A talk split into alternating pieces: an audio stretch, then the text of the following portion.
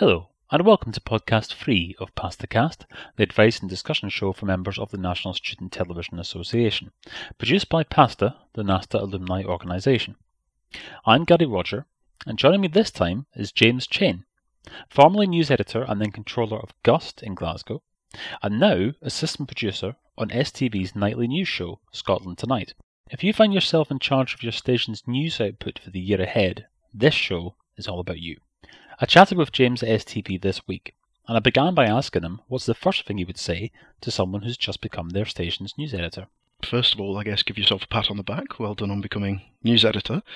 And secondly, it's a little bit scary in some respects. It might be your first editor's position. It might, you know, you might be second year, possibly even a fresher, and, and taking on this challenge for a new time, still learning about student media, about television, about journalism. So yeah, there will be some challenges and possibly some fears and some uneasiness. Put all of that to one side. You're probably going to do great. And first things first, begin to learn about student telly, about your audience, because that's so important to know your audience, to know the students and otherwise that, that you're broadcasting to, to understand what makes them tick, uh, who they are, their ages, the courses they study, men, women, how, you know, what makes them up, what they like, what sports they play, to understand all of those things about your audiences uh, to be able to serve them well. And that's, that's really important, very pertinent in news and, and in current affairs. And that understanding of your audience is something that will follow you through should you get a job in journalism later on, whether it's telly or newspapers or online, is something you'll always have to understand. Learn, of course, about your craft, about making television news, which essentially is what you're doing. And, you know, television news, I, I would say, is just my opinion. Other opinions are available, but um, television news is, is mainly about two things it's about people and pictures. The people, for us, if we're just becoming news editor of a student TV station, those people are our students, as we've been just, just been discussing. Your job is to find the stories that are relevant to them and the best pictures to tell them. So always try and keep that in your head people and pictures. If you're listening to this podcast just as it was released, well done. So, how best to use your time over the summer? I guess we could split it into two things. First of all, come up with some story ideas. Second of all, start to build the contacts book. And the contacts book might be something that is handed over to you by the you know the previous news editor, by the head of station. It could be something that you share with a the student union executive or with the student newspaper, for example. Contacts can come from all of those places, and people are going to be very willing, I imagine, to share them with you. But let's do the story ideas first, I guess. People sometimes ask us younger journalists, because I, I helped run a current affairs show on, on STV. I was at Channel 7 in Australia before that and, and Sky News before that. And younger journalists who come into into these organisations sometimes ask you or, or, other people who, who, who are doing stories, where did you find the stories? You know, and that might be something that a new news editor in, in student telly or in, in student media is asking. Well, where do stories come from? Where where do I find them? And the answer is they're absolutely everywhere you know, and you also, as the journalist, are the best judge of what a story is. There's obviously legal and moral considerations with covering anything, and you need to be really careful of that. But try not to let too many people tell you, "Oh, this isn't a story. This isn't a story," because by many measures, and in, in the words of uh, you know of some people who've done it done it for years, news you know, can be defined as anything someone somewhere doesn't want public. So as you start out as a student journalist or as any kind of journalist, people are going to be saying to you often and and uh, and loudly, "Oh, that isn't a story. This isn't a story. That isn't a story." That might include members of the student union. They possibly include members of the university hierarchy. You know, there might be even scarier figures like police or local business owners or other people in the town, city, or otherwise where you where you go to uni. Try not to let too many of them tell you this isn't a story. Where do stories come from? They, you know, they come from all sorts of places. Read all the newspapers every day because uh, there's many stories in there that haven't been given the space and the column inches that they deserve. That tiny thing on the corner of page 14 in the Guardian, for instance, that refers to your town and students there may not be of much concern to uh, to their readers, and it might not be a good newspaper story, so it only got a small spot on the corner of page 14 for you, for your audience. If there's pictures involved, it could make a a really grand story. So newspapers can be a source of your stories. Take a look. If there's organisations mentioned in there, don't be afraid to call them up. That's one of the great things about not only being a journalist, but about being a journalist in, in a country like ours too, in a you know in a democracy. You can literally ring anybody up and ask them about a story. They won't always play ball, But anyone, from the local shopkeeper to the Prime Minister, you have the right to call up.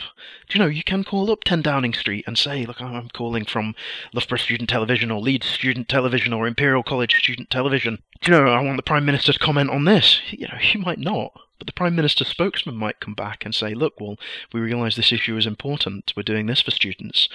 And that gives you an exclusive, you know, and it just came from something you spotted in corner of page 14 of, of The Guardian.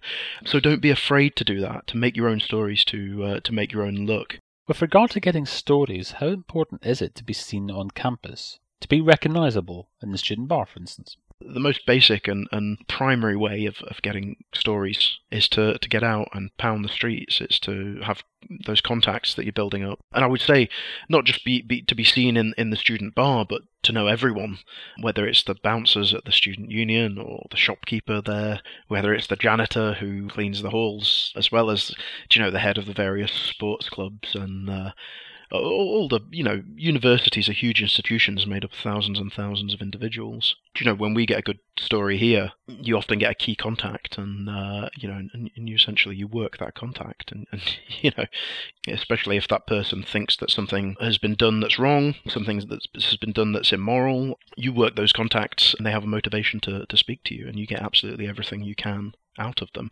There is one really important point here which we should mention. If you're going around meeting people and, and getting stories off them um, in a university context or, or outside the university, as an aspiring journalist, you'll have heard the phrase off the record before. I mean, just keep in your head the importance of that, and if you don't understand what it means, look it up because it is a really important concept. People will tell you things, and then they will tell you things you know, and and the first uh, few things they tell you are things that that you know that they want public and, and don't mind their name being attached to, and, and the things that they tell you afterwards are things that, all right, they'll tell you, but they don't want anyone to know that they told you, and and that is a central journalistic tenet, protecting your sources. So when that person speaks to you and tells you, if they're telling you off the record, one of the most important jobs that you can do throughout your journalistic career is to keep their identity secret. There's journalists in the past, you know, through the 80s, 90s, 2000s, even when I was learning, who would go to prison rather than reveal their sources, as it's called. And assuming you don't, assuming you, you keep stum about who it was who told you that thing, you have to keep that source's name secret because not only will that benefit you throughout your journalistic career, but that individual source will then come to you again and again, you know, with new stories. Stories often come from powerful people, but powerful people don't always want the public at large to know that they told you. These days, of course, there is the issue of too much information in this 24 hour age. There's a really interesting book about this, which aspiring student news editors really should read. It's called Flat Earth News by a journalist called Nick Davies, who was um, investigations editor at The Guardian and the man who broke the story of the phone hacking scandal. And Flat Earth News is uh, a fascinating book. You might not agree with everything that's written into it, but yeah, you have to say the guy's has done his research. You know, it's a fascinating read.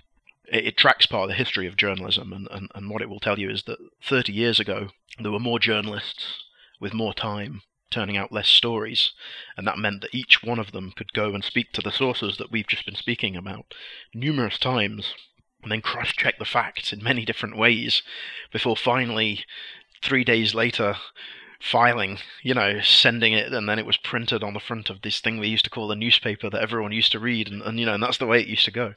And he's, he's charted the changes in journalism, which are essentially costs have been cut, half the journalists are gone, they have five times more stories to file these days, and they're filing them to many more platforms. They're not just writing them in a newspaper, for instance, but they're filing them to the website as soon as they can. They have pictures as well. Some of them have to file video. They have to do audio podcasts of the kind that we're recording right now.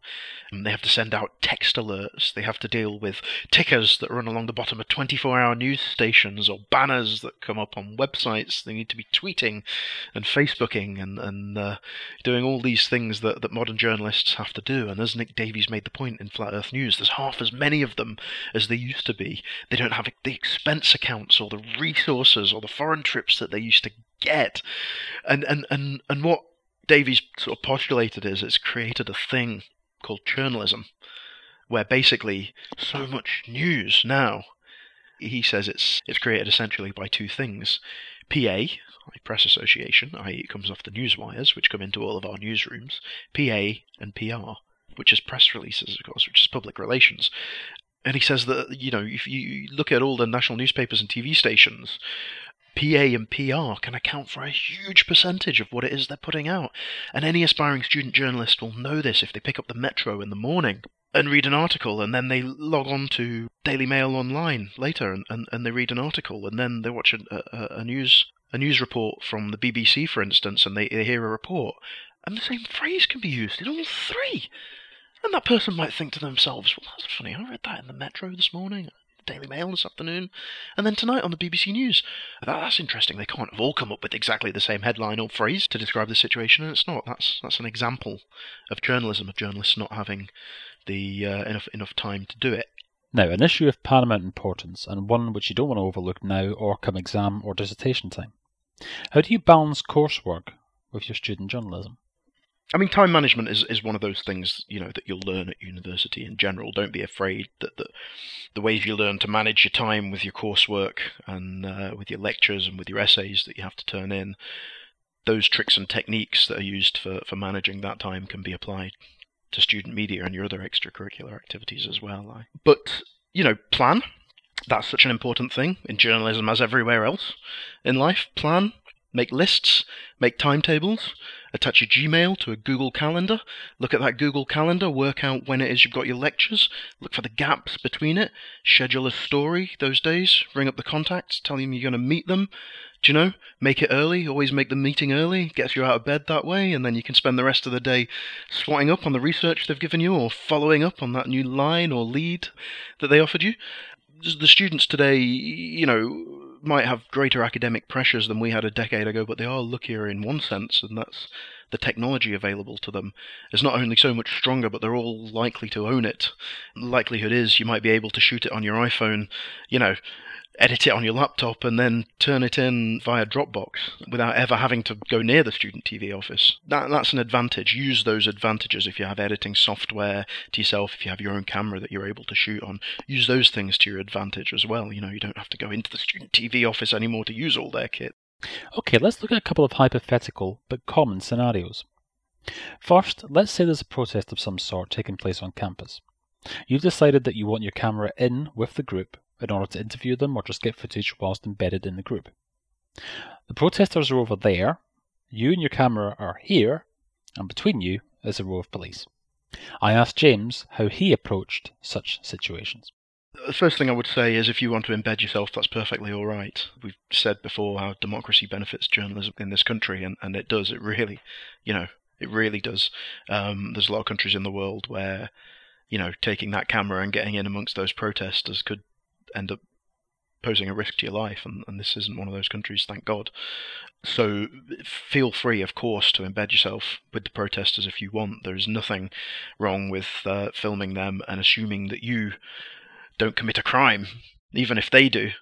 You know, and even if you get kettled, and God, trust me, I got kettled. Kettling, for anyone who doesn't know, is when the police are going to surround you potentially with shields and batons and then keep you there for sort of eight hours straight until you're so completely demoralized, you and all the rest of the protesters, that no one really wants to do anything except go home. Definitely uh, go and get yourself embedded with the protesters if you think that's where the story is, and that's something that myself and, and a cameraman who's still an incredibly close friend of mine called Rory Houston um, embedded ourselves during the G8 summit when it came to, to Gleneagles in Perthshire just after we, uh, or just before we graduated. We embedded ourselves then. If you don't do anything wrong, no police officer, university security guard, or otherwise can stop you going and embedding yourself, and don't let them tell you that they can. You're right, you can't cross police lines. That's difficult. One way that we found that that can be more effective at, at GUST is we got our student journalists accredited with the NUJ, the National Union of Journalists, uh, who are very student friendly. They'll give you a laminated press card with the NUJ logo on it, with press written across the top of it, and that's the press card. I've still got it in my wallet, in my bag at my feet right now. Journalists throughout this building and in every newsroom have that card. Um, if you have that card on you, that helps with police officers, definitely with university security guards as well. You say, look, I'm a registered bona fide member of the press. I need to be let through here. There's a story going on. I want to cover it. They won't always say yes, and the important thing with any authority from you know police or the army down is to remain polite but firm with them. Keep restating what it is you want, the access that you require, but you can't act like some of the protesters might be acting, you know, calling them names, getting in their face. You don't do that with police. Proper journalists don't do that with police. You know, a lot of students, you know, like to protest about things, and if you're part of student media, you might have sympathies with whatever it is the students are protesting about as well. But but as a journalist, it's your job to be there to cover it. So you can't cross over the line. Remember, you, as soon as you begin to act like the protesters, not only does that shoot your journalistic credibility through the foot, but uh, the police won't cooperate with you anymore. And when they arrest everyone, you might well get swept up, you know, as well. You know, polite but firm. Get the student press pass if you can.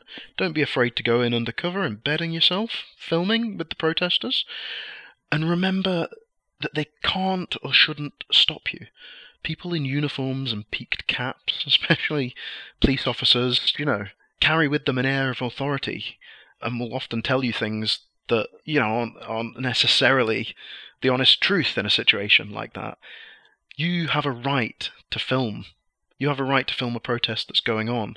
Police officer tells you, you know, to put your camera away, that you can't film, that you can't film the police, that it's illegal, that you're breaking a law nine times out of ten that isn't true, and I would run to the law building and find a find a law professor, tell them what's happened, and they will march back out with you and tell the police officer that that, that isn't true. Do you know you can film police? All right, you can't. I wouldn't try. I wouldn't identify individual police. Don't get the camera interest from their face, but you can film police. You can film things that are happening on the streets. You can point a camera at any building that you want. You can't go onto private property, and if someone asks you, you know, if you're on private property and someone says you can't film or you have to leave, then you're probably going to have to comply with uh, with what you know with what that is. And as a student journalist, you don't want to be the subject of legal action because it's probably going to bankrupt you and, and your student union. So you can't be the bravest journalist in the world just yet. But you know, if you take on the police officers and the university security guards who are telling you that you can't film this thing right now, well, in 15, 20 years' time, you may well be taking on, you know, you may well be stood in a flak jacket as, as troops go into battle somewhere, taking on uh, significantly tougher circumstances, but you'll have uh, you know you'll have learned the basics of your trade on that protest line at that university with those police stood there. Oh, and always ask for the sergeant. That's an important thing when dealing with the police. Normal police constables can't really help you much as a journalist unless they're leaking stuff to you. So uh, if a PC says no, always ask for a sergeant. Sergeant so and so. I'm James Chain from Student Telly it's important not only to democracy but to my watching students that I get through to cover this. I've got my camera. Please let me get on with my job. As of May 2014, NUJ membership for students is £25 for the duration of your course. The website is nuj.org.uk forward slash work forward slash students. Okay, scenario 2. You find yourself on the trail of a story which involves your student union, or perhaps some other entity which is linked to and possibly finances your station. Pursuing this lead may well ruffle a few feathers. Again, how would James handle such a situation? I mean, you have to tell the story. News needs telling. Do you remember if we can go back to that definition of news from earlier? News is anything someone somewhere doesn't want public. You know, those people who, who don't want it public, yes, they might be the people funding you. Uh, you have to push ahead and tell the story if you can. There is legal constraints, of course. There's always practicalities. You do have to draw the line somewhere, and often as a student journalist as with being a journalist anywhere else. Your boss might kill the story, and sometimes there's absolutely nothing you can do about it. But follow your principles. I mean, as a job, you know, you are an information giver, you're a truth teller as a journalist, and uh, you know, you need to get the information out there. You need to tell the truth, even though it seems like biting the hand that feeds you. Do you know if, if the if the uh, if the story is against the uh, the student union, you know, if it's truly important, if people need to know it, if it's worth telling, You've got to get out there and tell it, even if you are biting the hand that feeds you. A large part of your work will consist of conducting interviews, sometimes with famous people. I recall interviewing the various political party leaders, and often I was asked to limit myself to a fixed number of questions. Yeah, we had this actually with Alistair Darling. It was New Labour, it was Tony Blair. They were just about to introduce fees which weren't going to apply to students in Scotland, but they were to uh, the rest of the country, and it was going to have an effect on all of us. So we, you know, wanted to ask him about that. You know, question number one gets you used to it. It's fairly soft. It's introducing you to the interviewer. It's introducing the interviewer to the viewers. Question two goes right to the heart of the matter. Question three can follow up on it. Question four can follow up on that, and keep keep going as long as you can.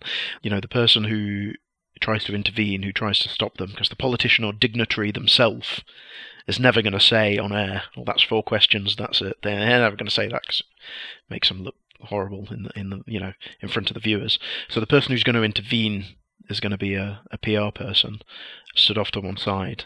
Tell them that's not four. You know that was a follow up. Those last two were follow ups because he didn't answer the question.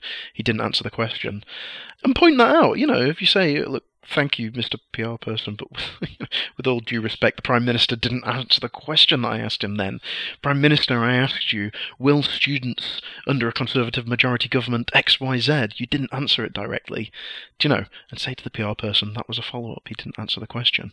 And that's advice for the student journalist, for the student camera person who's covering it. Keep that camera rolling, because if they're going to storm off camera, if their PR person is going to come and intervene, you want that on camera too.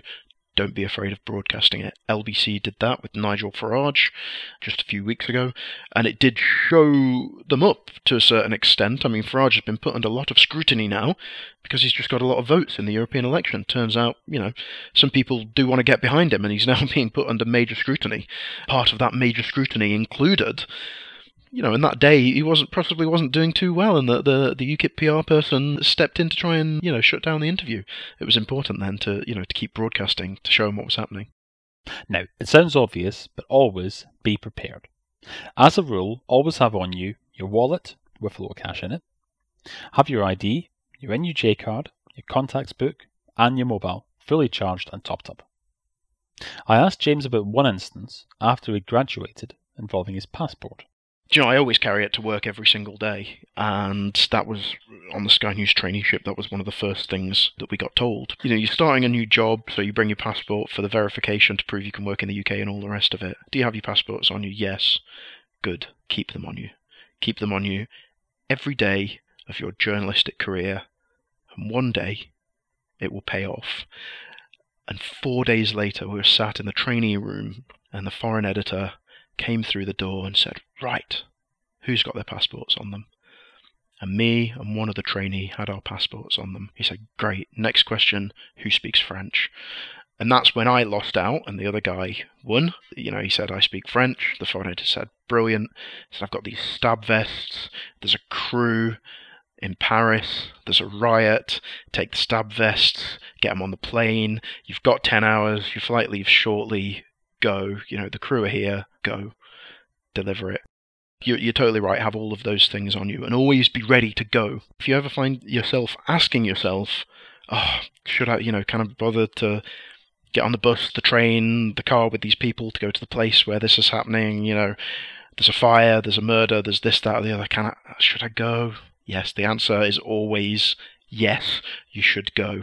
You're never going to be stood on a murder scene or a disaster zone thinking, oh, I wish I hadn't come.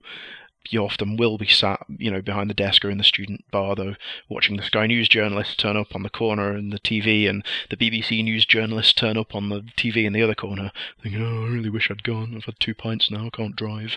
You know, y- you will find yourself thinking that. So, you know, keep keep those things that you mentioned on you, as well as your passport and all the rest of it. Keep them on you, and you know, when the story breaks, go. I had an old boss, the head of Sky News, he still is the head of Sky News, a man called John Ryley, sort of awesome figure in the newsroom. He had a phrase, he used to say, remember, fortune favours the brave. Although it sounds a little bit dramatic and a wee bit cheesy, it is true. As a student journalist and any other kind of journalist, if you sort of keep that in your head and more importantly perhaps keep it in your heart, fortune favours the brave. You know, if, if you if you sort of stick to that mantra, when you go into a story, you're going to do really, really well. And uh, I would say you're going to have a fantastic time as a student journalist. Should you choose to go on and make a career out of it afterwards, it really is the best job knocking around. You really are going to enjoy it. My thanks to James Chain for joining us this time on the Pastacast. Our next podcast will be on the subject of all things technical. Meanwhile, remember that Pasta is here to help. Get in touch with us at NASTA Alumni on Twitter or by emailing alumni at Thank you for listening, And I will leave the last word on the subject of student TV news to James. It is difficult. But I would say this to aspiring student journalists get used to it. It can be difficult being a student, often striving for academic excellence whilst working in a bar at the same time, whilst having to do the extracurricular activities like student television, which are the things that, in the end of the day, alongside your degree, are going to help you get a job.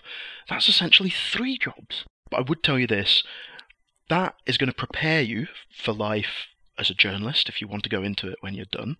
Working really hard as, as, as a student journalist alongside doing your degree is going to give you an incredible work ethic for when you finally do enter a newsroom. You're going to work twice as hard as everybody else. And, and the second thing I would say is it's worth it. It is so worth it.